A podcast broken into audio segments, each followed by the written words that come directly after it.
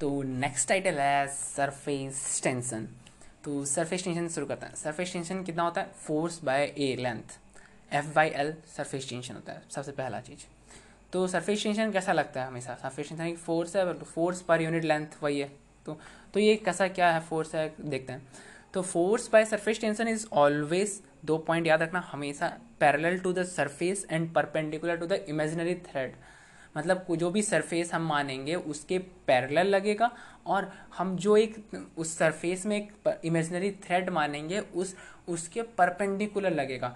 दो चीज़ हमेशा surface tension के टाइम पे एक पैरेलल टू द सरफेस लगेगा और perpendicular to the imaginary thread लगेगा।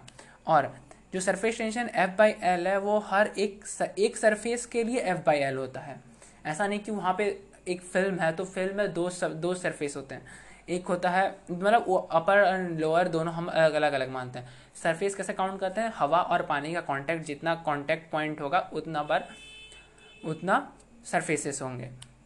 तो वो वही होता है। एक सरफेस के लिए कितना surface surface tension surface tension कितना लगता है? एफ़ बाई एल तो हम यहाँ पे एक क्वेश्चन आता है, ऐसा आता है कि इसका बेस्ट मतलब अच्छा सा क्वेश्चन आता है कि रे, रे, रेल प्रॉब्लम्स आते हैं। रेल रेल में क्या है कि एक रेल है तो वहाँ पे एक फ़िल्म फ़िल्म लगा दिया गया है। फ़िल्म मतलब जो साबुन का पानी से जो फ़िल्म निकलता है। तो वहाँ पे और एक, एक रेक्टेंगुलर फ़िल्म होता है।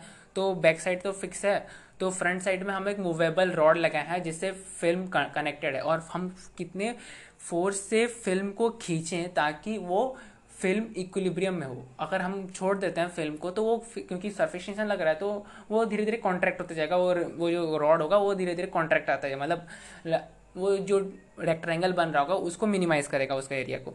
बट अगर रेक्टेंगल नहीं है तो हम जो फोर्स लगा रहे हैं, वो कितना लगाएँगे? यहाँ पे गलती होता है कि हम F is equal to L लगा देते हैं, क्योंकि हम मानते हैं कि एक ही सरफेस है surface tension is equal to F by L होता है तो फोर्स होगा S into L S S है सरफेस टेंशन इंटू लेंथ हो जाएगा तो फोर्स हो जाएगा। नहीं नहीं सब ऐसा नहीं होता, क्योंकि यहाँ पे दो सरफेसेस हैं, एक अपर सर्फेस एक लोअर सर्फेस क्योंकि यहाँ पे दो तो वाटर पानी, हवा का दो कॉन्टैक्ट पॉइंट है। एक ऊपर से पानी, हवा का कॉन्टैक्ट पॉइंट एक नीचे से पानी, हवा का कॉन्टैक्ट पॉइंट तो दो दो कॉन्टैक्ट पॉइंट है, इसीलिए हमें यहाँ पे दो सरफेसेस होंगे। तो यहाँ पे फोर्स कितना लगेगा? Two S L two into surface tension into length of the rod तो यहाँ पे बबल में होता है दो सरफेसेस तो यहाँ पे सबसे मतलब जो चीज़ कॉम्प्लिकेटेड मतलब हमेशा गलत कर देते हैं। वहाँ बबल में कितना सरफेसेस होगा? दो सरफेसेस एक वाटर ड्रॉप में होता है एक सरफेस क्योंकि वाटर तो पूरा एक बल्क मॉलिक्यूल है तो हवा पानी का कॉन्टैक्ट सरफेस एक होता है, और सोप में अंदर भी हवा होता है, बाहर भी हवा होता है तो दो, हवा पानी का कॉन्टैक्ट कॉन्टैक्ट पॉइंट दो होता है। तो इसीलिए यहाँ पे दो सरफेसेस हम मानते हैं। तो इसके बाद आ जाते हैं सरफेस एनर्जी सरफेस एनर्जी क्या होता है? Surface tension into change in surface area जितना भी सरफेस एरिया में हम चेंज होता है सरफेस टेंशन से मल्टीप्लाई कर देंगे तो हमें सरफेस एनर्जी मिल जाएगा. तो हम इनिशियल इनिशियल एरिया जब हम ज़ीरो रखेंगे तो इनिशियल पोटेंशियल एनर्जी ज़ीरो आएगा. और कोई भी एक उसका अगर फ़िल्म है, या कोई मतलब लास्ट एट द एंड जो फाइनल सिचुएशन है, उसमें कोई ए एरिया का है तो surface surface surface tension surface tension of that liquid into area कर देंगे तो हमें सरफेस एनर्जी मिल जाएगा उस फ्लूड का। डन तो नेक्स्ट टाइटल है excess pressure inside a liquid drop तो लिक्विड ड्रॉप या सो बबल के अंदर एक्सेस प्रेशर कितना होता है? Excess pressure in the sense कि बाहर कुछ प्रेशर है और बबल सॉप बबल है, उसके अंदर कुछ प्रेशर है। तो वो दोनों में प्रेशर में कुछ डिफरेंसेस आते हैं। मतलब बाहर अगर पी नॉट है तो यहाँ पे पी नॉट प्लस एक्स होगा तो एक्स कितना होगा? एक्स होगा two S by R R क्या है? रेडियस और रेडियस ऑफ़ दैट स्पीयर जो बबल हम बना रहे हैं। बबल या लिक्विड तो लिक्विड के लिए अलग होता है बबल के लिए होता है। क्यों अलग होता है? मतलब एक सरफेस के लिए टू एस बाई आर ये ये याद रखो बस, और कुछ नहीं। तो एक सरफेस के लिए टू एस बाई आर होता है, जैसे कि लिक्विड ड्रॉप के लिए two S by excess pressure liquid drop के लिए excess pressure inside the inside the sphere क्या होगा? इनसाइड द स्पीयर या फिर ड्रॉप कह सकते हो, उसके अंदर होगा two S by R R हो रेडियस हो गया। तो और सोप बबल के अंदर कितना होगा? Two into two S by R जो कि होता है फोर एस बाई आर होता है। तो सोप बबल में क्योंकि दो सर्फेसेस होते हैं तो टू मल्टीप्लाई करेंगे हम। तीन सर्फेसेस होंगे तो हम तीन मल्टीप्लाई करेंगे। वो कैसा सर्फेस होगा? मुझे नहीं पता। बट अगर जिस दिन दिख गया तो हम लोग थ्री मल्टीप्लाई कर लेंगे, उसमें कोई दिक्कत नहीं है।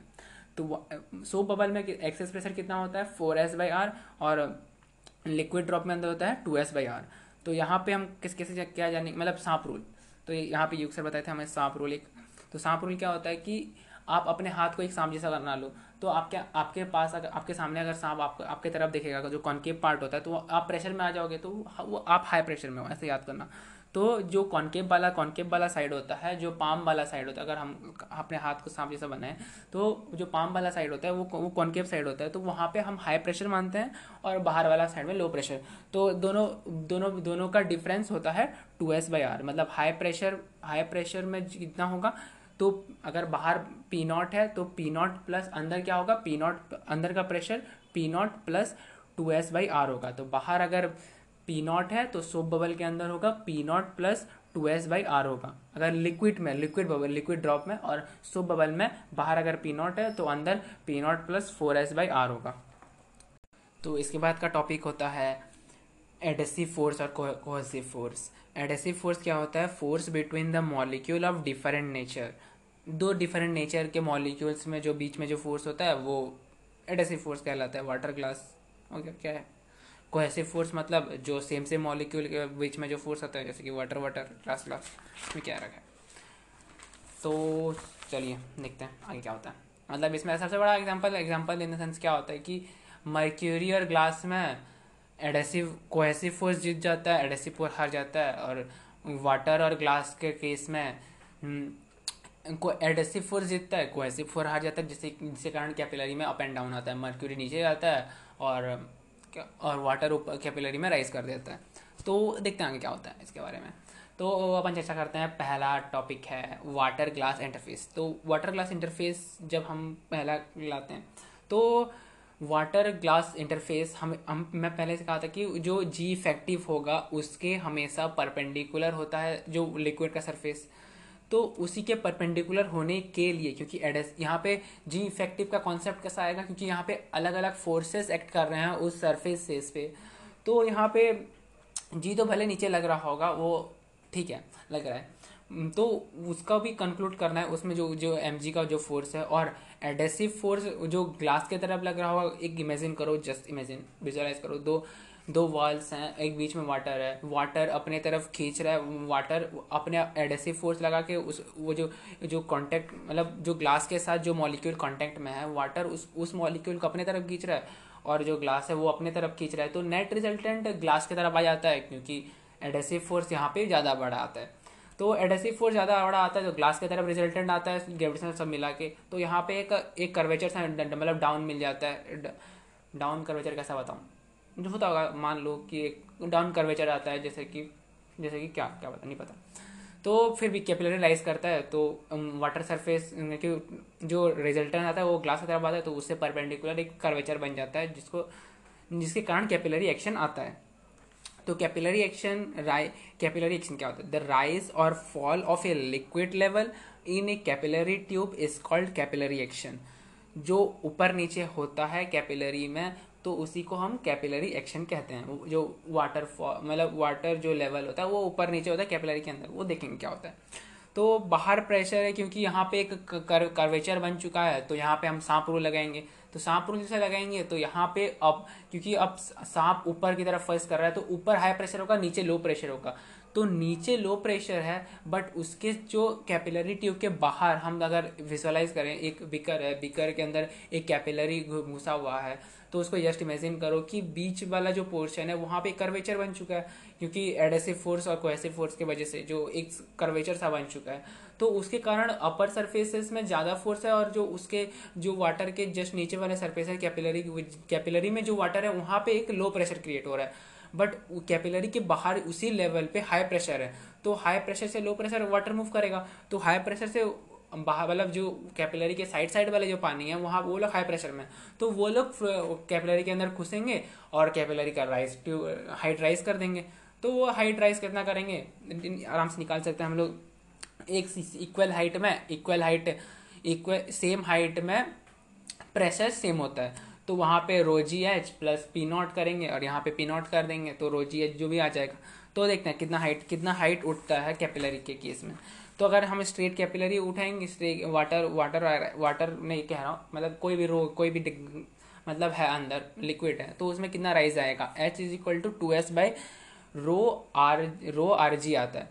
Two S by rho R G R क्या है? यहाँ पे आर है रेडियस ऑफ़ मेनिस्कस यहाँ पे रेडियस ऑफ़ कैपिल जो कैपिलरी ट्यूब आर यहाँ पे रेडियस ऑफ़ कैपिलरी ट्यूब नहीं है। आर यहाँ पे रेडियस ऑफ़ मेनिस्कस है। जो, हम जो कर्वेचर नहीं पता था, उसको हम लोग बड़ा नाम देते हैं रेडियस ऑफ़ मेनिस्कस तो वही बनता है। तो हाइट कितना होगा? Two S by rho G R कितना होता है? Two S by rho G R होता है। इसको रट लेना है। रट लो। ये बहुत ज़्यादा, हर जगह यही आता है। जहाँ पे कुछ नहीं समझ में आया, इसको टाप देना चेप देना। वो तो क्या होता है height two S by rho rho G R होता है। यहाँ कैपिलरी यहाँ पे और एक केस अपने इधर ही इंक्लूड कर ले रहा हूँ। अगर कैपिलरी टेढ़ा हो मेढ़ा हो कोई भी एंगल में रखा हो गया हो वहाँ पे हाइट तब भी two S by rho G R होता है। अगर हम्म, ठीक है। तो इसके बाद आता है माइक्रोली क्लास इंटरफेस जैसे मैंने बताया था कि यहाँ पे कोहेसिव फोर्स जीत जाते हैं एडेसिव फोर्स तो यहाँ पे नेट रिजल्टेंट वाटर के सरफेस की तरफ़ आता है तो यहाँ पे एक बबल सा बन जाता है मतलब वाटर में एक बबल सा कर, बबल सा कर्वेचर बनता है मतलब ऊपर साइड नीचे इस बार नीचे की तरफ़ हाई प्रेशर है और ऊपर की तरफ़ लो प्रेशर है कॉन्केप साइड जो पाम कॉन्केप साइड जो है वो नीचे की तरफ़ बन रहा है।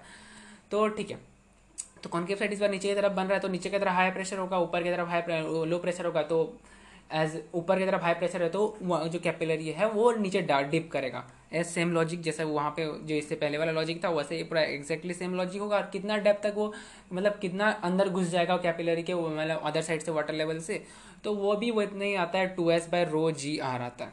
क्या आता है? Two S by rho G R रट लो। वही स्टैंडर्ड रिज़ल्ट है, हर जगह इसी यही आता रहता है। क्या फ़र्क पड़ता है? कहीं भी चेप दो। तो कितना वाटर कितना कैपिलरी में हाइट उठता है? Two S by two S by rho G H कितना मर्क्यूरी कितना डेप्थ करता है? Two S by rho G H two two S by rho G R ठीक है? Height is equal to two S by rho G R two S by rho G R two S by rho G R तो अब contact angle आता है। तो contact angle basically हमें कई बार मैनेज कि रेडियस ऑफ़ मेनिस्कस नहीं देता है और कॉन्टैक्ट एंगल दे देता है। कॉन्टैक्ट एंगल का एक्चुअल डेफिनेशन क्या होता है? The angle between the tangent to the liquid surface and the tangent to the glass अगर हम टेंजेंट टू द ग्लास और tangent to the liquid surface को जो अगर उस दोनों के बीच में जो एंगल होता है उसके एंगल को हम कॉन्टैक्ट एंगल कहते हैं। ये बहुत बार क्वेश्चन में दे देता है कॉन्टैक्ट एंगल बट हम जान नहीं पाते कौन सा कॉन्टैक्ट एंगल है। जैसे कि एक मतलब स्पीयर में पानी भर दिया तो अब स्पीयर में आप टेंजेंट बनाएँगे वो जहाँ पे वाटर सरफेस में टेंजेंट बनाएँगे और जहाँ पे वो वाटर उसी जो जो ला, लास्ट पॉइंट होगा कॉर्नर वाला पॉइंट वहीं पे ये ग्लास के सरफेस में टेंजेंट डालेंगे और वो दोनों के बीच के एंगल हम लोग कॉन्टैक्ट एंगल कहते हैं। तो कॉन्टैक्ट एंगल के टर्म्स में भी हम कैपिलरी राइज कर, निकाल सकते हैं मतलब क्योंकि हम तो रेडियस ऑफ़ मेनिस्कस नहीं दिया इस बार। इस बार हम कॉन्टैक्ट एंगल दिया है और रेडियस और radius of that capillary tube दे दिया गया है हमें। तो इस केस में आता है क्या? Two S cos theta by R R rho G आता है। Two S cos theta by R rho G आता है। क्या आता है? Two S cos theta by R rho G geometry से आराम से निकल सकता है बट याद कर लो तो याद कर, सही है, ठीक है, कोई दिक्कत नहीं है।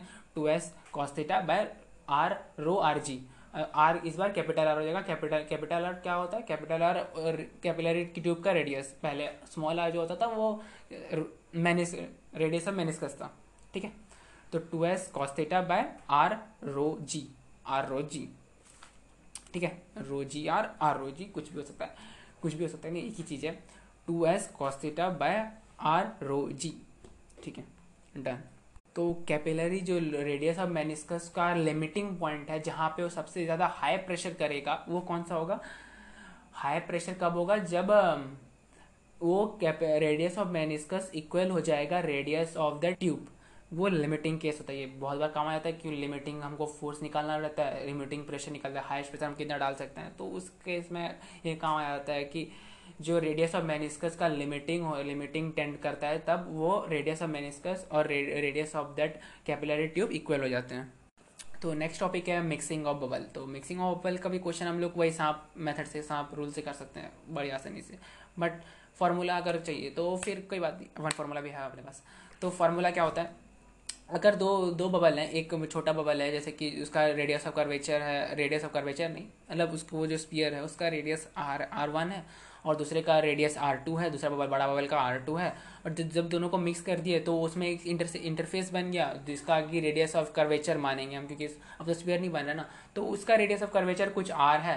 पहला का वही आर वन सेकेंड का आर टू और रेडियस ऑफ़ कर्वेचर जो मिक्स होने के बाद उसका जो जो सरफेस बना, उसका रेडियस ऑफ़ कर्वेचर आर है। तो इस केस में one by R one series में ऐसा होता है one by R one minus plus नहीं होता सीरीज़ में प्लस होता है। इसमें one by R one minus one by R two is equal to one by R one by R one छोटा वाला का, छोटा वाला स्पीयर का radius one by R one minus one by R two बड़ा वाला का रेडियस वन बाय सब वन बाय चल रहा है। One by R one minus one by R two is equal to one by radius of curvature of that new जो new surface बना। ठीक है? डन अब यहाँ पे एक एक कॉन्सेप्ट आता है कि एरोप्लेन में भी बर्नोलिस प्रिंसिपल लगता है क्या? सब इसका इसका जो इसका जो दिया गया है एक्सप्लेनेशन वो बेस्ट एक्सप्लेनेशन ये होता है कि फ्लो सेपरेशन की वजह से ही एरोप्लेन उड़ पाता है। फ्लो सेपरेशन क्या होता है? अगर तो उसका एक ऐसा डिज़ाइन बनाया जाता है कि उसके अपर जो विंग्स होते हैं, उसके, उसको पहला पहला पार्ट को थिकर बनाया जाता है लास्ट वाले पार्ट को थोड़ा सा थिनर बनाया जाता है। तो इससे क्या होता है कि फ्लो सेपरेशन हो जाता है, ऊपर वाला ऊपर वाला हवा थोड़ा सा ऊपर लिफ्ट कर जाता है जिसके कारण जो गैप होता है एक थिकर और जो लास्ट अपर अपर एंड जो फ्रंट एंड होता है वो थिकर होता है, जो लास्ट एंड होता है वो थिनर रहता है। तो उसके बीच में जो गैप हो जाता है, वहाँ पे एक वैक्यूम सा क्रिएट हो जाता है और वहाँ पे वैक्यूम क्रिएट होने के कारण, अब वहाँ पे वैक्यूम परफेक्टली वैक्यूम नहीं होता है बट एक कह सकते हैं वैक्यूम क्योंकि प्लेन का स्पीड बहुत ज़्यादा होता है तो यहाँ पे कह सकते हैं कि वैक्यूम से क्रिएट हो रहा है। छोटे से जगह ये है क्योंकि प्लेन का सरफेस एरिया भी तो बहुत बड़ा होता है। हमको दिख रहा है बहुत छोटा बट सरफेस एरिया तो बहुत बड़ा ही होता होगा। तो यहाँ पे अच्छा खासा अमाउंट ऑफ़ अब वैक्यूम सा जनरेट हो जाता है, जिस, जिसमें कितना फोर्स लग रहा है, अब एटमोस्फेरिक प्रेशर लग रहा होगा, पाँच लाख न्यूटन का फोर्स लगता है। क्योंकि अब वहाँ पे वैक्यूम आ चुका है तो यहाँ पे नीचे नीचे के, नीचे की तरफ़ से पाँच लाख न्यूटन का फोर्स लगा रहा होगा, जो कि एटमोस्फेरिक प्रेशर होगा पी नॉट तो इसके कारण से एरोप्लेन फ्लाई करता है।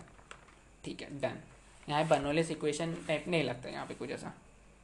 तो नेक्स्ट टाइटल है विस्कोसिटी विस्कोसिटी क्या होता है? Internal fraction bit friction between the layer of the of a fluid दो लेयर के बीच में जो फ्रिक्शन लगता है तो उसी को हम विस्कोसिटी का नाम देते हैं। तो न्यूटन लॉ ऑफ़ विस्कोसिटी पहला आता है। सब न्यूटन ने दिया था। कोई नहीं कोई नहीं। दियो दो। बहुत बढ़िया बहुत बढ़िया। Force is equal to eta A V velocity gradient eta A into velocity gradient velocity gradient क्या होता है? D V by D X distance between the दो लेयर जो होते हैं डिवाइड मतलब वेलोसिटी जितना अपर अपर एंड का क्योंकि मतलब relative velocity change in velocity नीचे वाला जो नीचे वाला लेयर जो वेलोसिटी से जा रहा है अपर वाला लेयर जो वेलोसिटी से जा रहा है, दोनों का डिफरेंस लेंगे। डिवाइडेड बाय दोनों का गैप जितना होगा, उसको हम लोग एक शॉर्ट एक शॉर्ट सा नाम देते हैं स्विट सा। वेलोसिटी ग्रेडियंट्स का नाम देते हैं। कि वेलोसिटी ग्रेडियंट क्या होता है? D V by D X क्या होता है? D V by D X क्या होता है? D V by D X क्या होता है? Velocity gradient D V by D X force कितना होता है? Newton's law of Newton's law of viscosity से eta A velocity gradient velocity gradient क्या होता है? D V by D X क्या होता है? D V by D X force is equal to eta A D V by D X force is equal to eta A D V by D X क्या होता है? Force is equal to eta A D V by D X.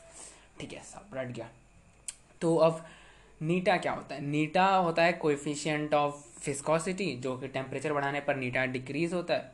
Visualise हो रहा है यार, इसमें क्या है? बहुत बड़ा चीज़ रखा है।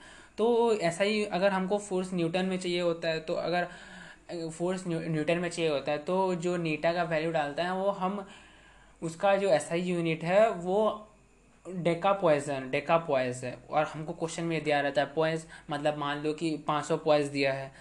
नीटा का वैल्यू पाँच सौ दिया ऐसा नहीं होता वैल्यू बहुत कम होता है। तो मान ले रहे हैं, ये फिर भी होता होगा मतलब मान ले रहे हैं हम फिर पाँच सौ होता है। तो जितना भी होता है, अगर हमको पाँच सौ पॉइज दिया है तो हम उसके वैल्यू नीटा के अगर हमको फोर्स न्यूटन में चाहिए, क्योंकि अब सब, न्यूटन में न्यूटन ऐसा ही यूनिट है तो सबको ऐसा यूनिट में डालना पड़ेगा। तो यकीन, नीटा नीटा का विस्कन जो कोएफिशिएंट ऑफ़ विस्कोसिटी है, उसका ऐसा ही यूनिट डेका पॉइस है तो five hundred divided by ten करेंगे तो पचास पॉइस तो नीटा का वैल्यू उस उस जगह हम अगर फोर्स न्यूटन में निकालना चाहते हैं तो नीटा का वैल्यू पचास डालेंगे हम। डन तो नेक्स्ट टॉपिक क्या है? Strokes law viscosity of a force on a small sphere moving with a velocity v in a medium of coefficient of viscosity nita नीटा नहीं ईटा कोई भी बोलते हैं ईटा बोलते हैं आई थिंक हाँ ईटा बोलते हैं। तो यहाँ पे एक एक, मीडियम एक मीडियम है। एक मीडियम में अगर हम कोई वेलोसिटी वी से जा रहा है एक बॉल एक स्मॉल सा सर्फ स्मॉल सा स्पीयर अगर वेलोसिटी वी से गिर रहा है तो उस पर कितना फोर्स लग रहा होगा? Six pi eta R V six pi eta R V भी बोल सकते हैं एट आर वी स्टेशन तो six pi into eta R V six pi constant हुआ एट आर वी मान लो एट आर वी स्टेशन होता है। बहुत ज़्यादा जुड़े हैं इटारवी स्टेशन के साथ। ठीक है जो भी है। तो F is equal to six pi into eta R V eta N को नीटा नीटा इटा इटा ही बोलते हैं I think eta eta R V six by eta R V ठीक है? स्ट्रोक लॉ क्या होता है? कोई भी कोई भी कोई भी स्पीयर को हम अगर एक मीडियम पे डालते हैं, वो वी वेलोसिटी से नीचे मूव कर रहा है तो वी वेलोसिटी से मूव करेगा। वो वी वेलोसिटी से ही मूव करेगा, क्योंकि क्या पता क्यों क्यों मूव करेगा।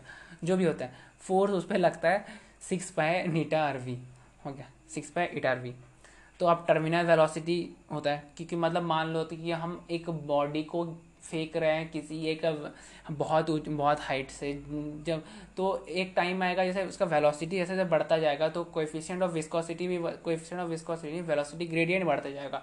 तो वेलोसिटी ग्रेडियंट बढ़ता जाता है फोर्स बढ़ेगा, जो विस्कोस विस्कोस फोर्स था, वो बढ़ जाएगा। और एक टाइम आएगा, जब विस्कोस फोर्स जो होगा, वो एमजी के इक्वल हो जाएगा तो बॉडी पे नेट फोर्स नहीं लगेगा और तो नेट फोर्स नहीं लगने पर वो दोनों इक्वली मतलब उसके कोई फोर्स नहीं लग रहा तो उसके बाद ना वो वेलोसिटी बढ़ेगा क्योंकि वेलोसिटी तो चेंज होगा नहीं उसके बाद। तो वेलोसिटी नहीं बढ़ेगा नहीं तो फोर्स भी नहीं बढ़ेगा तो फोर्स कांस्टेंट तो एम जी कॉन्स्टेंट फोर्स हमेशा एम जी इक्वल हो जाएगा एक टाइम आने के बाद एक टाइम अचीव होने के बाद।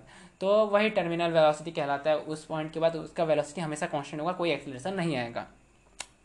तो इस, इसका कितना वैल्यू होता है? Two pi R square into G into difference of rho density difference of density difference of density मतलब density of that object minus density of that medium medium मतलब वाटर भी ले सकते हो, कोई भी मीडियम ले सकते हो डेंसिटी तो डिफरेंस ऑफ़ डेंसिटी याद रखना। तो difference of density by nine pi nine eta two pi two two R square into G pi नहीं आता है। Two R square into G two R square into G two R square into G difference in multiplied by difference of density, difference of density between the particle and the medium, divided by 9 in eta 9 eta. मतलब इसमें basically velocity को या terminal velocity को याद तो करना ही है। इसमें सबसे ज़्यादा इंपॉर्टेंट आता है कि टर्मिनल वेलोसिटी आर स्क्वायर के प्रोपोर्शनल होता है तो इसीलिए एक केस दे दे क्वेश्चन देते हैं कि इतना बड़ा स्पेयर है तो इसका टर्मिनल वेलोसिटी इतना है तो इस, इतना के लिए कितना होगा। तो सीधा प्रोपोर्शनलिटी से निकल जाता है आराम से। तो कोई दिक्कत नहीं है। ठीक है। तो क्या होता है terminal velocity two r square into g into difference of density divided by nine eta velocity terminal velocity directly proportional to r square radius of that sphere ठीक है। तो इसी के साथ होता है कंप्लीट हमारा फ्लूड्स पूरा का पूरा fluid fluid statics fluid statics fluid dynamics और फिर आता है फ्लूड मतलब सरफेस वाला टॉपिक सारा कंप्लीट होता है।